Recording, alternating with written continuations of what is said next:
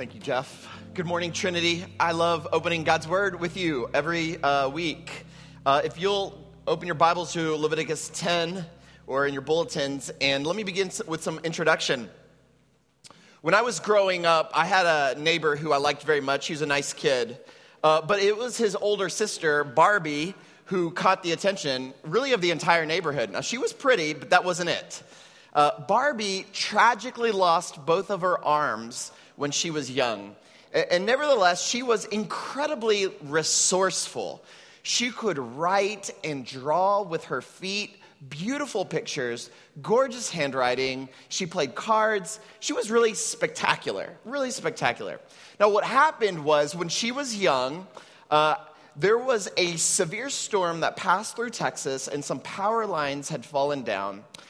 The wires were still alive, of course, and as you can imagine, this young little girl went to the lines, grabbed them, and she was severely electrocuted, and both arms had to be amputated. Now, when you and I hear that story, it awakens our sympathy. Uh, we're, we're sensitive, of course, but no one says, wow, electricity is too harsh, right? I mean, we mourn, but we don't like necessarily blame God. We don't say that, uh, we don't say it like that because we understand the inherent and unforgiving properties of electricity, right? Uh, electricity is not a, a, a power to be handled casually. You must proceed carefully. Well, this morning, we continue in our sermon series called The Forgotten Torah and we've begun studying Leviticus. And today, this morning, we're studying a story about two brothers, uh, both priests, Nadab and Abihu, and both of these men get dead, right? They die when God's holy fire consumed them. And I would argue that that story, this story that we're going to study, has some really important analogies uh, to my friend Barbie grabbing the electrical lines. But even as I say that, even as I say that, we have such deep cultural intuitions that make it really difficult to learn from the story about Nadab and Abihu. Uh, these are the texts that we read when God, uh, when people say to God, um, "I don't know, I don't know if I believe in that God. I, I think God is love, or or I don't believe in the God of the Old Testament, right? Well, here's the problem the God of the Old Testament is the same God of the New Testament. And so we've got to take this text seriously. But how did we get here? Because this text hasn't always been so off putting. Well, in our modern times, most of us have a set of implicit priorities and expectations about what God should be like or what we think God is like. In fact, the sociologist, his name's Christian Smith, um, he has summarized our, our cultural religion with, with the term moralistic therapeutic deism. Moralistic therapeutic deism. A, a moralistic therapeutic deist believes that, that God made the world, he watches over it, he believes that uh, God wants man to be good and nice and fair to each other. He believes that God's goal for humanity is to, is to be happy and feel good about oneself. Uh, a, a therapeutic moralist deist believes that God is not involved in the life on a day to day basis, but you can give him a call in serious circumstances. And lastly, he believes that generally good people go to heaven when they die. That is the theology of a moralistic therapeutic deist. And if all of that makes sense to you with no rub, then this story of Nadab and Abihu in Leviticus 10 that we're about to study is absolutely intolerable. In fact, you will find most of the Bible intolerable. Even Jesus, when you start reading the fine print, will become intolerable. But if that is you, if that is you, I want you to be aware of your belief frameworks that actually keep Jesus quite domesticated. This passage that we're going to study this morning isn't making Jesus smaller. To the contrary, I want you to get more of Jesus. Jesus in the New Testament says that all of these Old Testament stories are about him. And so we need these stories to help us unlock the immensity of Jesus. Jesus, the embodied presence of God, is formidable. And I want you to know him for who he truly is, not just a cultural religion. And the story of Nadab and Abihu, he's gonna, it's going to help us with that. Now, let me set it up, and then we're going to get to the text. Um, as we've discussed before, man is built for the presence of God. But God's presence is formidable, it is dangerous. We can't just run up to God because His holiness would incinerate us, right, as sinners. So, to sinners, God's presence is a consuming fire. So, God commanded Moses to build a tabernacle to house his immediate presence. So, God moved into the neighborhood, all right? But in order to enjoy God's presence, you had to go through extensive preparation that included sacrifices and priests and purity laws. So last week we studied the sacrificial system. So Leviticus 1 to 7 gives us a lot of details about how to make an offering. Then in chapter 8, the priestly system is inaugurated priests are consecrated. Then in chapter 9, Aaron, the chief priest, makes the initial offering, and God accepts it by consuming it with a fire. And listen, this is like a huge occasion. This is like working so hard on the Christmas tree and then just finally plugging it in and watching it light up. Or like working away on a car and finally turning the ignition and hearing the car purr and roar, right? When God accepted this initial offering, this was a huge moment in the life of Israel. Their hearts were exploding, optimism abounded. But when they saw the power of God wielded, they got careless. They thought that God's power could be controlled. They thought God's presence and power could be domesticated with sacrificial laws and priestly rituals. And they were wrong, right? God's presence is formidable. And as we shall see in this narrative, both the priests and the law are misused in an attempt to domesticate God. Both the priestly rituals and the law are insufficient in that they give us this false confidence. They, they're misleading in a certain way. And this has everything to do with you, modern Christian. So, with that in, introduction, let's give our attention to this text. Please, in reverence to God's word, please stand. This is Leviticus chapter 10, beginning in verse 1. Now, Nadab and Abihu, the sons of Aaron, each took his censer and put fire in it and laid incense on it and offered unauthorized fire before the Lord, which he had not commanded them.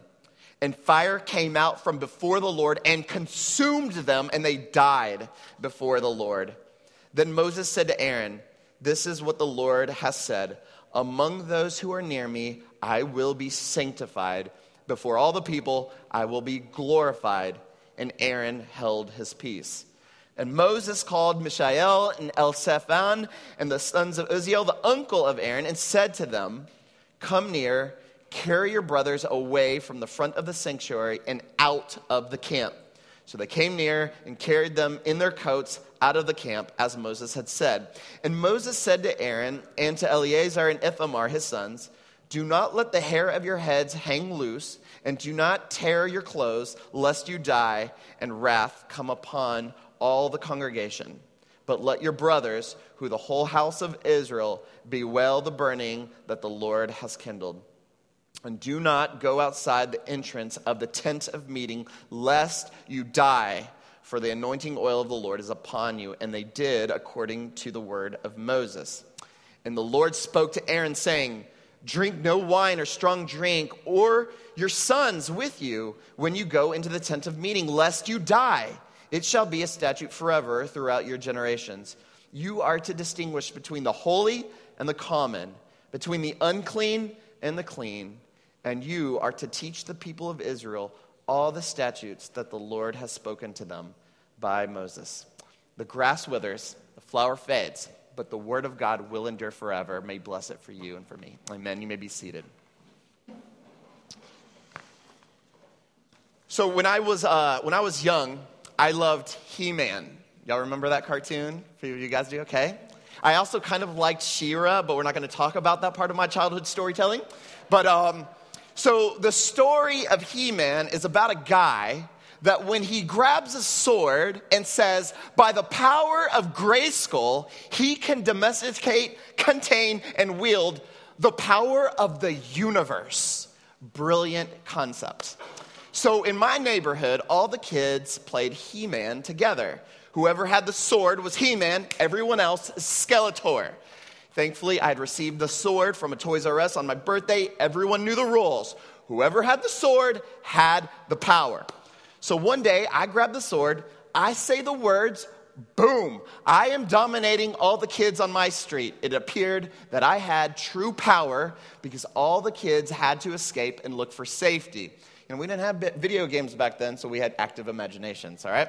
So while I was like joyfully throwing my weight around, having what it seemed to me, wielding and controlling the power of the universe by my sword, my older brother comes along. Now he's a teenager. I jump in front of him and I say, By the power of Grayskull, stand down, peasant.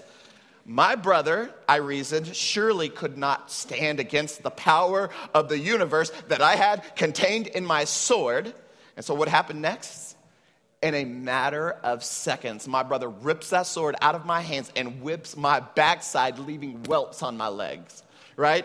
I thought that I contained the power of the universe, and clearly the power of the universe could not be controlled by a person reciting a simple formula. Can I suggest to you that that silly little illustration is describing what's happening in our passage today? And, and let me explain right? The day before, all the priests, they got their shiny new priest uniforms. They're feeling really good about themselves. That same morning, Nadab and Abihu's father, Aaron, followed the precise formula to make an offering to God. And when he did, like clockwork, it's as if it were at the command of Aaron, the awesome divine fire of God came out, consumed his offering. It was amazing. Nadab and Abihu were impressed. I mean, if their dad could wield power with that recipe, just think of the possibilities.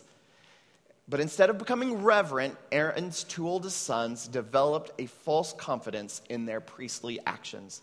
Now, why would I say that? Well, their actions, what comes next, kind of tell us a story.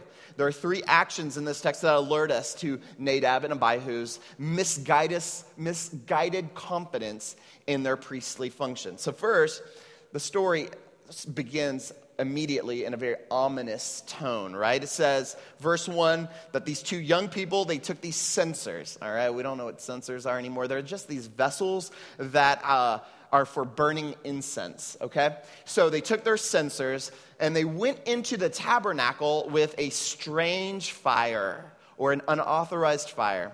Now, that phrase, unauthorized or strange fire, it means this that the priests were supposed to take the fire or the coals from the altar that's located inside of the tabernacle. Those coals were always burning. The priests kept that fire lit day and night. And that fire was first kindled by God Himself. The priest didn't start that fire, it had always been burning since the world was turning. Okay, no, okay, that was just for a few of you guys, right? Seriously, that was the Lord's fire. He started it, the priest just maintained it, right? Okay. But Nadab and Abihu, they didn't use those coals right? They made their own fire. It was a foreign fire. To call it an adulterous fire would be a terrific translation. They wielded the strange fire like I wielded He Man's sword. To make matters worse, action number two, they were totally tipsy. Totally tipsy. Verse 9, the Lord had to reprimand Aaron about this, saying, Don't drink any wine or strong drink, or your sons with you when you go into the tent of meeting. Why? These priests are supposed to be mediators between God and Israel, and they're drunk.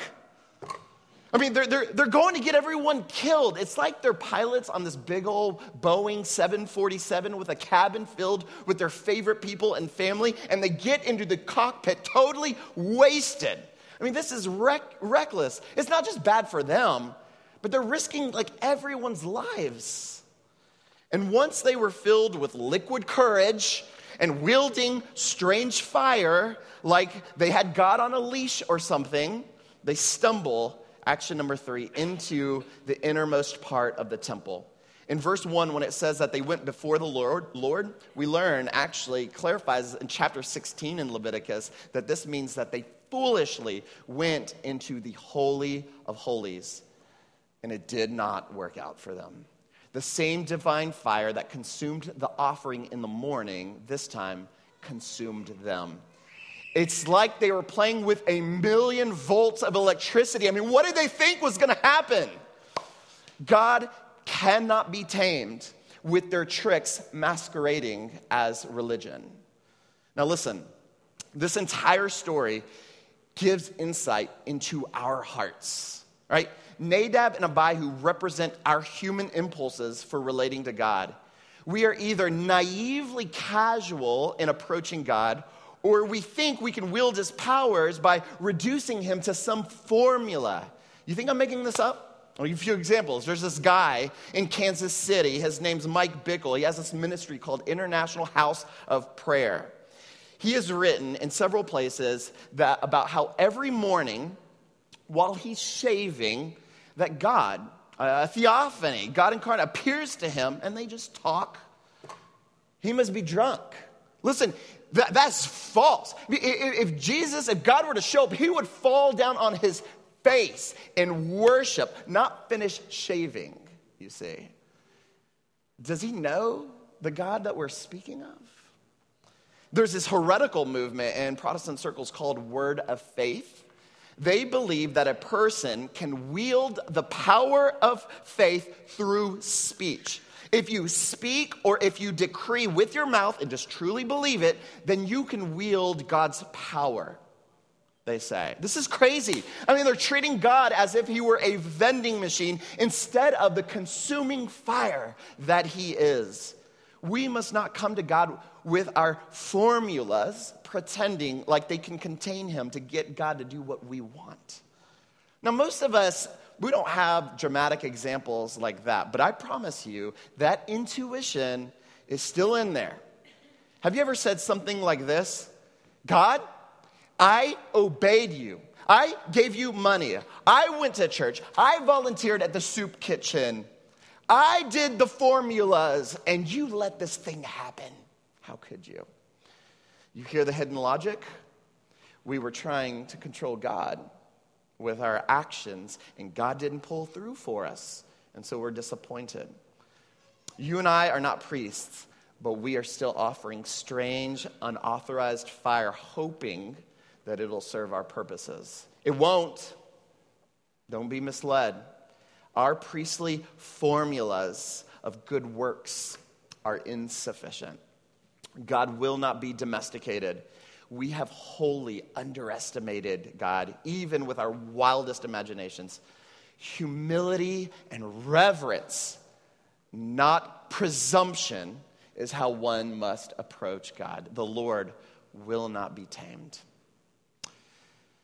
Let's move to the second aspect in this narrative. So, first, we examined how the priestly rituals were insufficient and even misleading in a certain way. But now we've got to examine how the law itself is insufficient and even misleading in a certain way. And let me begin by illustrating a, uh, a modern phenomena. Let's talk about the NFL. I'm more of a college guy, but let me talk about the NFL National Football League, a billion dollar enterprise.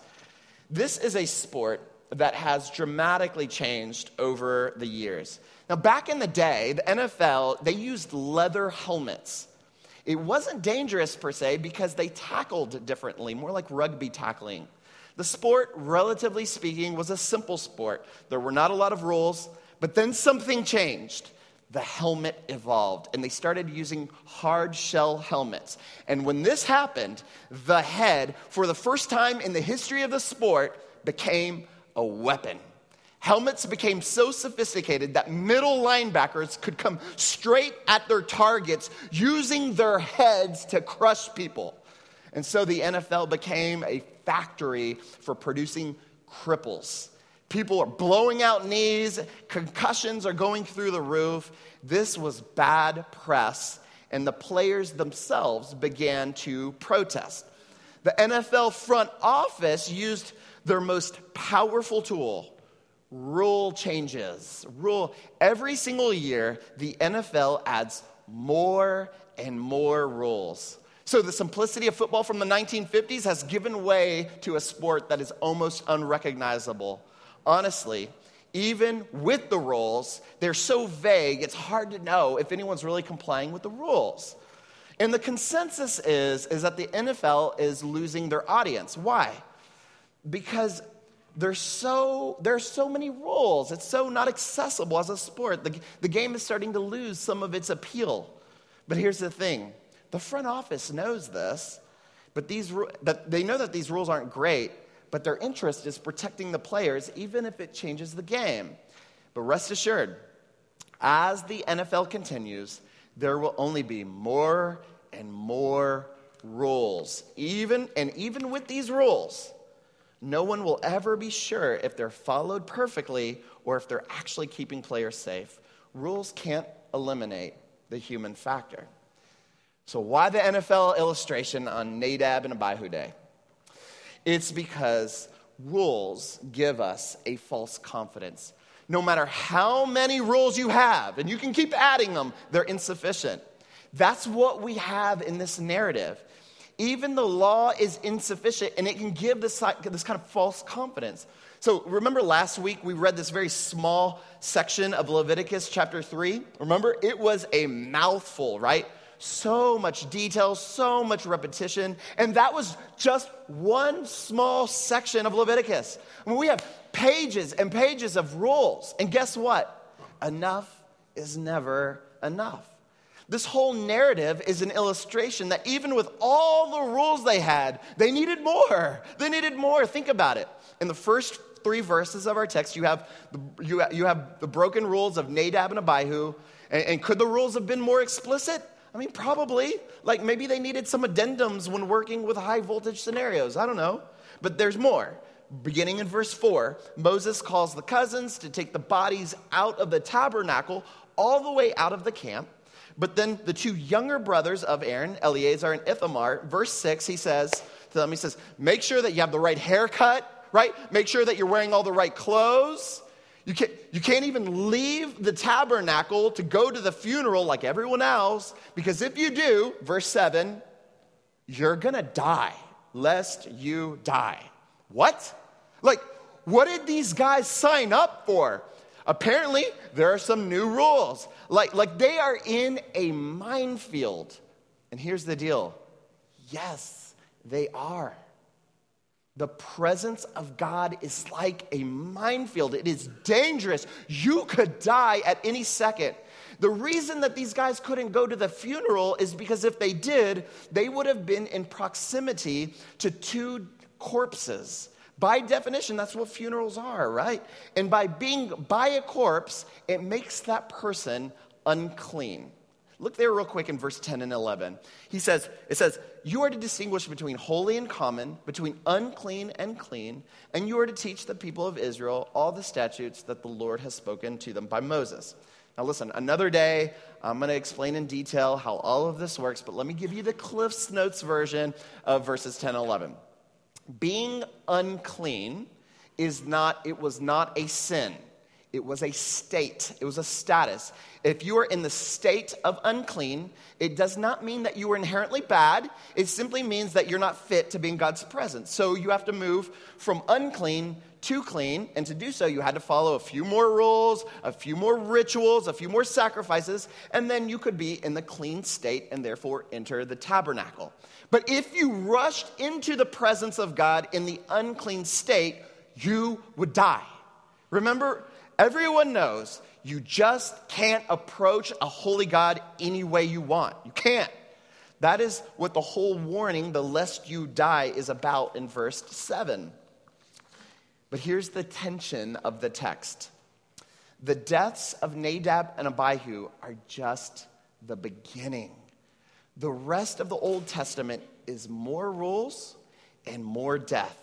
Strangely, this text is, te- is teaching every Jew that although the law is necessary, it is insufficient. There will never be enough rules, and rules are not the goal. The rules are not what give you life. The rules cannot save you. It's the God whom the rules point to. And so, if the rules can't save you, then what's the point? Well, in the New Testament, the Apostle Paul, good Jew, very educated in Jewish law, with, acquainted with the Torah, he responds to this question like this. This is Galatians chapter 3, starting in verse 19. Listen to this. He says, Why then the law? It was added because of transgressions until the offspring, that is the Messiah, should come to whom the promise has been made, and it was put in place by an intermediary. Verse 21 is the law then contrary to the promises of God? Certainly not. For if a law had been given that could give life, then righteousness would indeed be by the law. But the scriptures imprisoned everything under sin so that the promise by faith in Jesus Christ might be given to those who believe. Verse 23. Now, before faith came, we were held captive under the law, imprisoned until the coming of faith would be revealed. So then, the law was our guardian, the law was our tutor until Christ came, in order that we might be justified by faith. But now that faith has come, we are no longer under a guardian, no longer under a tutor, for in Christ Jesus you are all sons of God through faith. Now, here's what that means. In some strange way, the law created this pseudo protective barrier, a fence, okay? A fence but even back then, everyone was meant to long for something more. A Jew was not meant to fall in love with the law. He's not trying to fall in love with the fence. It had a purpose, but it was not the point. And so, this narrative, our narrative this morning, dramatically demonstrates the insufficiency of the law to give us what we really want, what we're really after. If the law was the point, then what we need is more and more laws. But the law is not the point. It's supposed to stir in you this uneasiness deep in your soul until you rest only in Jesus Christ. So Jesus fulfills the law and offers you security in the presence of God. Are you listening to me? Some of you have been living your entire Christian life as if it were just a bunch of rules that you have to fulfill to make sure that God likes you.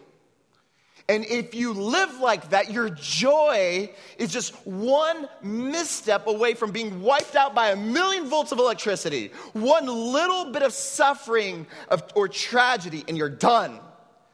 Your spiritual life probably feels like a minefield. But even in this story, you're supposed to read it and say, My goodness, the rules can't be enough. That can't be it. There has to be more because there's too many gaps.